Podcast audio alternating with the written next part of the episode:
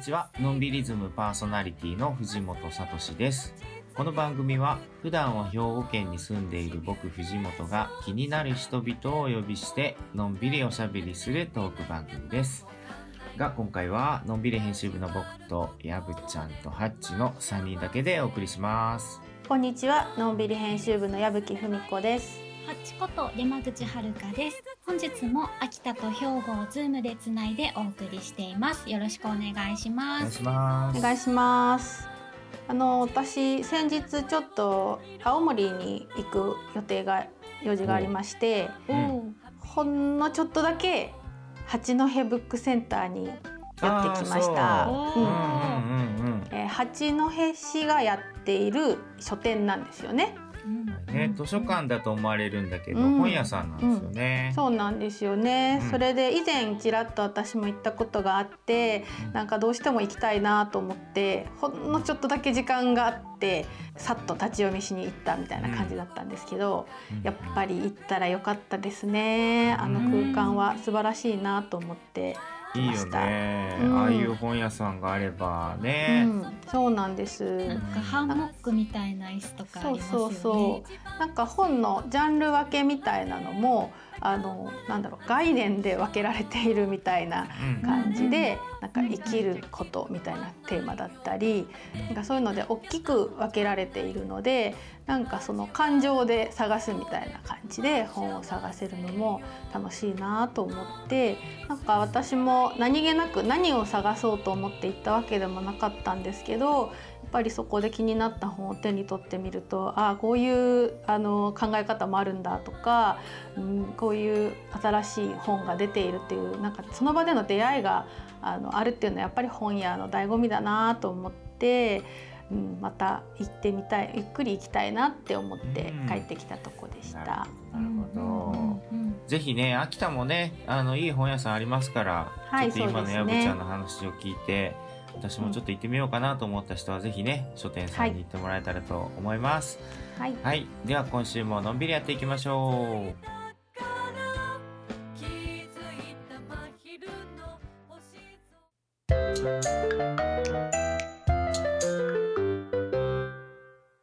はい。さて、今回はですね、ちょっとね、オープニングトークで、やぶちゃんが、くしくも本屋さんに行った話をしてくれましたけど、はい。今日はですね、僕がちょっとね、最近めちゃめちゃハマった、すごくいい本だなと思った、うん、えー、一冊の本がありまして、えー、っと、そのタイトルがですね、サーキュラーエコノミー実践。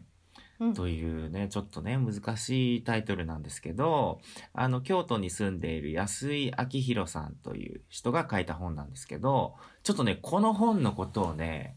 すごいちょっともう説明したい。えー、プレゼンしたいっていう、はい、そんなね、ちょっとラジオをお届けしようと思っています。うん、はい。このサーキュラーエコノミーってやぶちゃん聞いたことありますか？言葉だけはなんか聞くようになってきたなという感じです。うんうんうん、そっかそっか。うん、私も結構最近ですよ、知ったの数ヶ月前とか。そうだよね。うんうんうん、もう最近だよね、やぶちゃんもね。なんかこういう言葉がなんか目にするようになったのは。はい、でもね、はい、それもこれも、この安居くんのね、えー、本が出たことで、きっといろんなメディアでも取り上げられるようになったのかなと思うんですけども、そもそもこのサーキュラーエコノミー、これ、サーキュラーっていうのが、まあ、いわゆるなんだ循環、うん、輪ですよ。サークルとかのね。うん。で、エコノミーはまあ、ご存知の通り経済ですよね。はい。うん。なので、まあ、循環型経済みたいな風に言われたりするんですけど、あの、まあ、これだけ聞くと本当にちょっと難しいじゃないですか。なんか経済の本みたいな、循環型経済何って感じだと思うんですけど、まあ最近あの、このサーキュラーエコノミーという言葉自体もすごく真新しい言葉だと思うんですけど、それ以前に SDGs とか、カーボンニュートラルとか、まあそういう言葉をね、これはもうちょっと数年前からかな、あの、いろいろ言われるようになってると思うんですけど、持続可能なね、社会っていうものを目標に、まあ17個のそういう項目、そういうまあゴールっと言われるものですかね目標に向けて、うん、まあいろいろ各国で協力し合って達成していきましょうっていうことだったりとか、うん、えー、それからまあカーボンニュートラルだったり、まあ、カーボンゼロみたいなそのまあ要は脱炭素ですよね。うん、でとにかくまあ二酸化炭素の排出量っていうのがすごくこう増えているのでそれに伴って地球温暖化がこう進んでいるっていうところでまあそれこそまたみんなで協力し合ってそういう二酸化炭素を減らしましょうねっていうまあそういうふうにまあ要はこのサーキュラーエコノミーも前提にあるのはまあこの地球環境をどうやって守っていくかとか結構いよいよやばくない？っていうことがまあ一番起点になってるんですよね。で、まあそういう時に、あの、今までだと割とこう、なんて言うんだろう、環境に負荷をかけないことをやろうと思ったら、あの、例えばね、僕もイベントなんかで、ちょっとコーヒー出したいなって思った時に、まあコーヒーの、まあ入れるテイクアウト用のカップをちょっと買おうとするじゃないですか。うんうん、で、ああいう時に、あの蓋の部分がプラスチックだったりするじゃないですか。うん、でなんかやっぱりこうプラゴミがすごい増えてるっていうのもあるしそもそもこう石油製品なので、まあそういうのを減らしていった方がいいなと思うとその蓋までこう紙で閉じれるようななんかそういうカップとかが最近は出てたりするんですけどバタフライカップバタフライカップっていうね、うん、でだけどどうしてもねあの普通のプラのカップより高くなるんですよね値段が。うんうん。だからなんか環境にいいことするとお金がかかるとか、うん。で、それがね、結構企業とか組織とかも一緒で、そういうふうに環境に負荷をかけないようにしようって心がければ心がけるほど、なんかこう会社としての利益が減っちゃうっていうかね。なんかそういう印象を持ってる人が多いと思うんですよ。うん。で、だけど、このサーキュラーエコノミーっていう考え方は環境に負荷をかけないようにこうやればやるほど結果的にコストがカットされあの利益も何だったら上がりますよっていうなんかそういうこう経済取るか地球環境取るかっていうどっち取るんだっていう話じゃなくてなんかその両輪をちゃんと回していけるっていうのが、えっと、この本のすごい魅力なんですよね。うん、でねちなみにこの著者の安井くんっていうのはあのもともと、えっと、オランダに住んでいて、で特にねオランダとかドイツとかっていうのはすごいこういうね資源を循環させるようなそういうのを実現させたプロダクトとかサービスっていうのが結構ねたくさんあって。ってそういう海外での実際の事例みたいなものをたくさん紹介されてる本なんですよ。うん、でなんとなくねここまで話すしてもまあ、これを自分が読まなきゃいけない感じってなかなかしないかもしれないと思うんですけど聞いてる人ね。うん、うん、だけどあのね僕はやっぱね秋田の人にすっごい読んでほしいって思ったんですよこの本読んだ時に最初に。はいはい、うん、っていうのはやっぱ秋田ってそのまあ僕兵庫県に住んでいて特に神戸とかね割と町の方に住んでるからなんかやっぱ秋田ってそのなんだかんだでやっぱこの自然が守られているというか、うん、あのそういうところがすごく僕にとっては魅力的だなと思っていてもうちょっとこれをキープしていくことっていうのに目を向けてほしいなって思ったんですよね。なんでそう思ったかっていうと最近僕がちょっと知ったことがあってで秋田ってめちゃめちゃまああの食べ物とか豊かじゃないですか。はい、えー、ね米どころだし、うん、春は山菜秋はきのこ日本海側には水産ねのこう魚たちもいっぱいあるし、まあこの時期はハタハタだったりね。で、これ実はね、47都道府県のランキング的に言うと、あの、食料自給率は北海道に次いで2位なんだよね、秋田が。ね、これってすごいことだなと思うんですけどその一方で秋田っていうのは日本人のねあのね日本の平均値に比べると秋田の人食品ロスが1.7倍も多いんですよ。うん、うん、だからせっかく食べ物豊かなんだけどもうね結構みんなすっげえ捨ててる。うん、うん、でこれはすごいやっぱりもったいないなと思ってでねこのサーキュラーエコノミーって少し平たく言うとこの安井くんもね著書の中で言ってるんだけれども捨てるっていうフェーズをなくすことなんですよ。うん、うん、捨てるっていう何かを買ってで買ったらいずれそれを、まあ、使えなくなって捨てるっていう時が大体来るわけじゃないですか。でこう捨てるっていうこれがななくなるようにするっていうのがこのまあサーキュラーエコノミーの考え方ででもそんなものどうやってするんだっていうふうに思うかもしれないんだけれども例えばねえっと一つこの本に載ってるオランダのマッドジーンズっていうジーンズ会社メーカーがあるんだけども実はですねこの、えっと、マッドジーンズっていうのは、ね、サブスクで要は借りてる状態なのジジーンズを。うん、買うんじゃなくてリース型のジーンズなのね。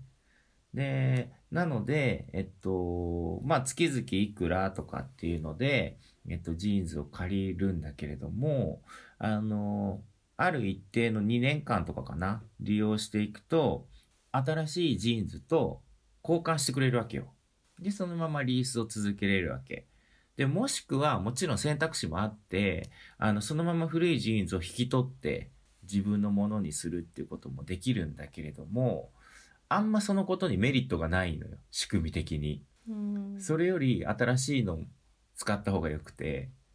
で、一方で、それでまあ返却するじゃないですか。で、返却したジーンズは、あの、もう一回繊維化されて再び新しいジーンズになるんですよ。うん。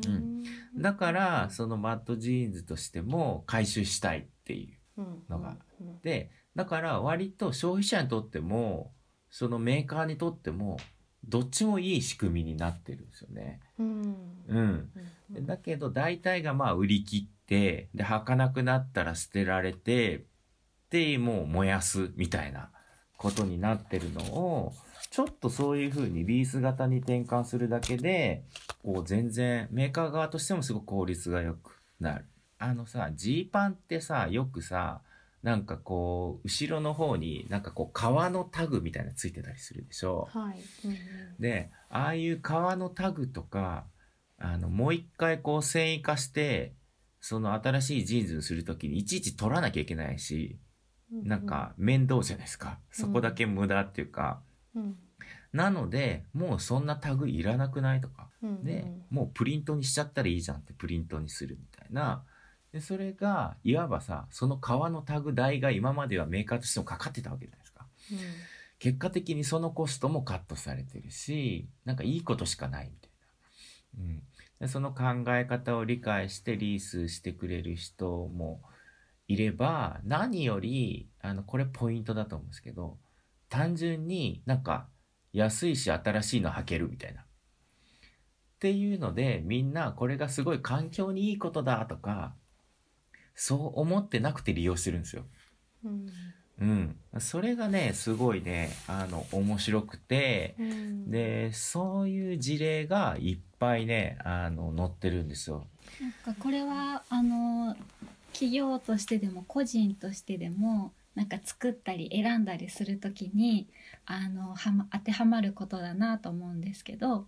まず新しいものを作ろうとしたりとか買おうとしたりする時にそれが本当に必要なものかどうかっていうのを最初に考えるんですよ。でまずはその無駄をなくすところからがスタートでそれで最低限必要なものが見えてきたらじゃあ次に、まあ、修理できるか違うものに新たに作り直せるかっていうのをちゃんと考えるっていうのが大事で、うん、で最後にあの捨てるんじゃなくて回収できるかどうかっ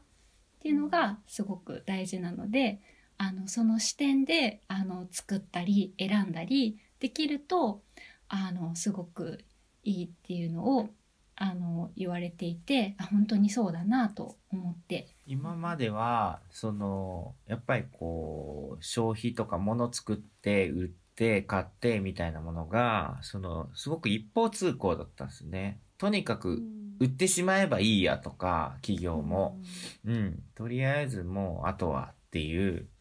なんか適当にゴミ回収出してくださいっていう感じで、ある種の無責任というかね、そういう感じだったんだけど、やっぱりそれじゃダメだよねっていう、ものを売る側が、まず、やっぱりその回収のことをぐらいせめて考えなきゃいけないなとか、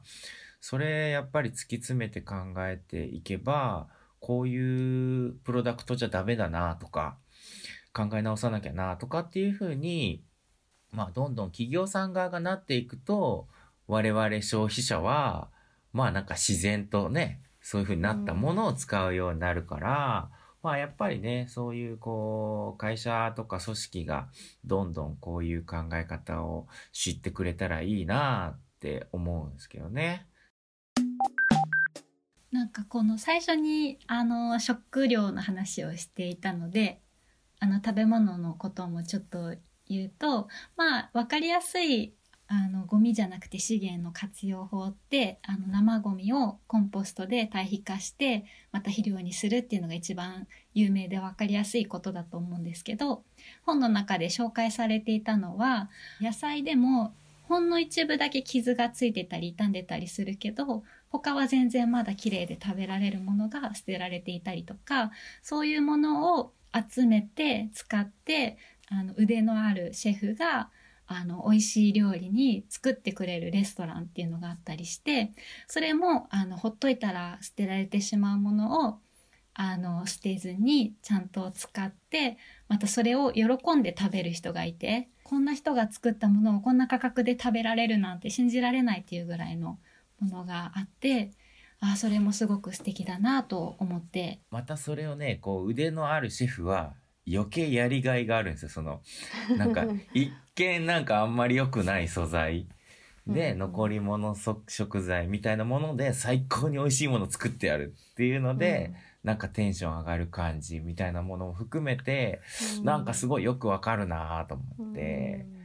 なんか、俺、ヤブちゃんの料理とかでも結構思ったりするんだけど、ちょっと残り物とか、これがあるからこれやろうとかあるじゃん。なんかその方が結構料理って楽しかったりしません？そうですね。私は極限まで冷蔵庫を、あのすっからかにすることに、うん、あの 生きがいを感じているので、うんうん、いや、もう素晴らしいですよそれ。だからそれが、それをみんなやってくれたらいいのにって感じだよねはい、うん、じゃあ私はそこが、ね、から頑張ります。そうだね。それはもうすでに頑張れてると思うけどね。はい、そうですね。うん、その方法をじゃあ皆さんに伝えていくような。うん、いや本当だね、うん。そうそうだからなんか残り物料理みたいななんかちょっとネガティブな言い方じゃなくて、うん、なんかもうちょっとねその辺の言葉ないかなと思ったりも。そうですね。最近ね僕秋田県のえー、温暖化対策課っていうとこがあるんですけどそこの人たちとたまにちょっとこうブレストしたり話し合ったりとかしたりするんですけど、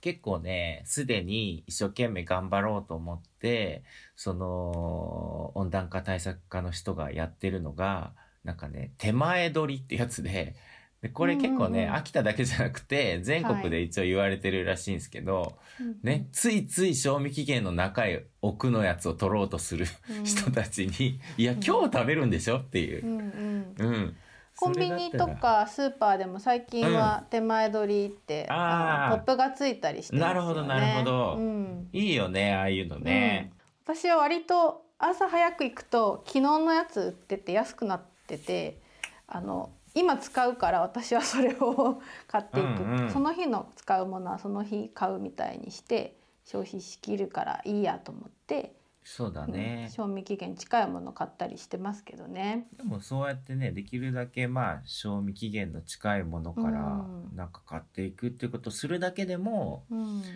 やっぱりロスが減るからねゴミが。そうですね。うん、からなんかそのまあすごくこう日本全体に対してねまあ安井君っていう著者の彼は、まあこのオランダの実践事例を持って日本ももっと変わっていけばいいなっていうメッセージで書いてくれてはいるんですけど、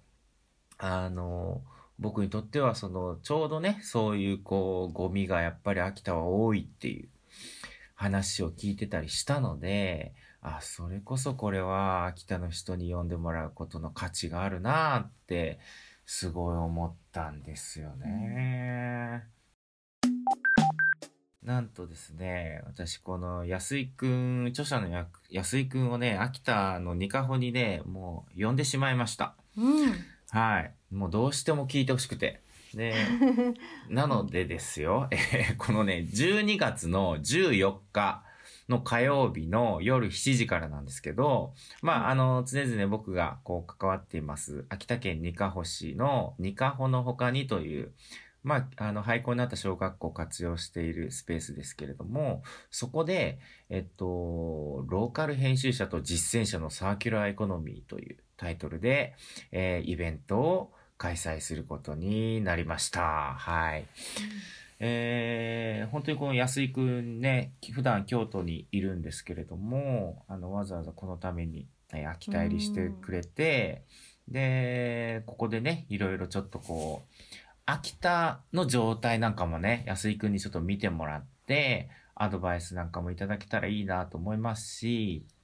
あの、実際に安井くんがね、本当に、あの、各地の事例をね、えっと、話してくれる直接ね言葉で聞くとね余計本当分かりやすいので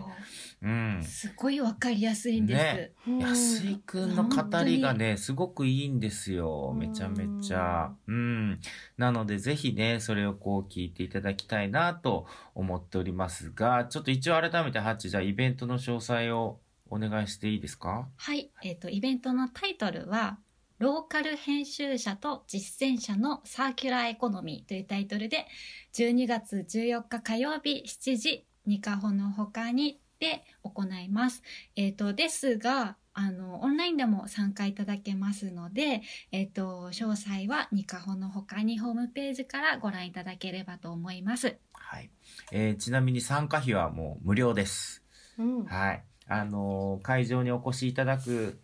パターンでも、それからオンラインでも、あの、オンラインでの、もう本当にオンタイムの、あの、参加においても、両方無料なので、ぜひぜひ、あの、ホームページから、これ一応申し込みが必要になりますんで、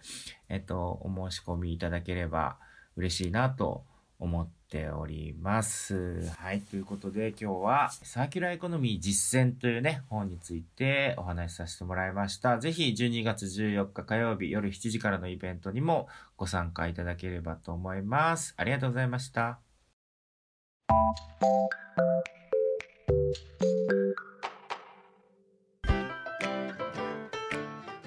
あっという間にお別れの時間です。のんびりズムでは皆さんからのメールをお待ちしています。info アットマークのんびり .net info アットマーク non-biri.net までお送りください。ということで、えー、のんびりズム今週のお相手は藤本聡と矢吹文子とハッチでした。さよなら。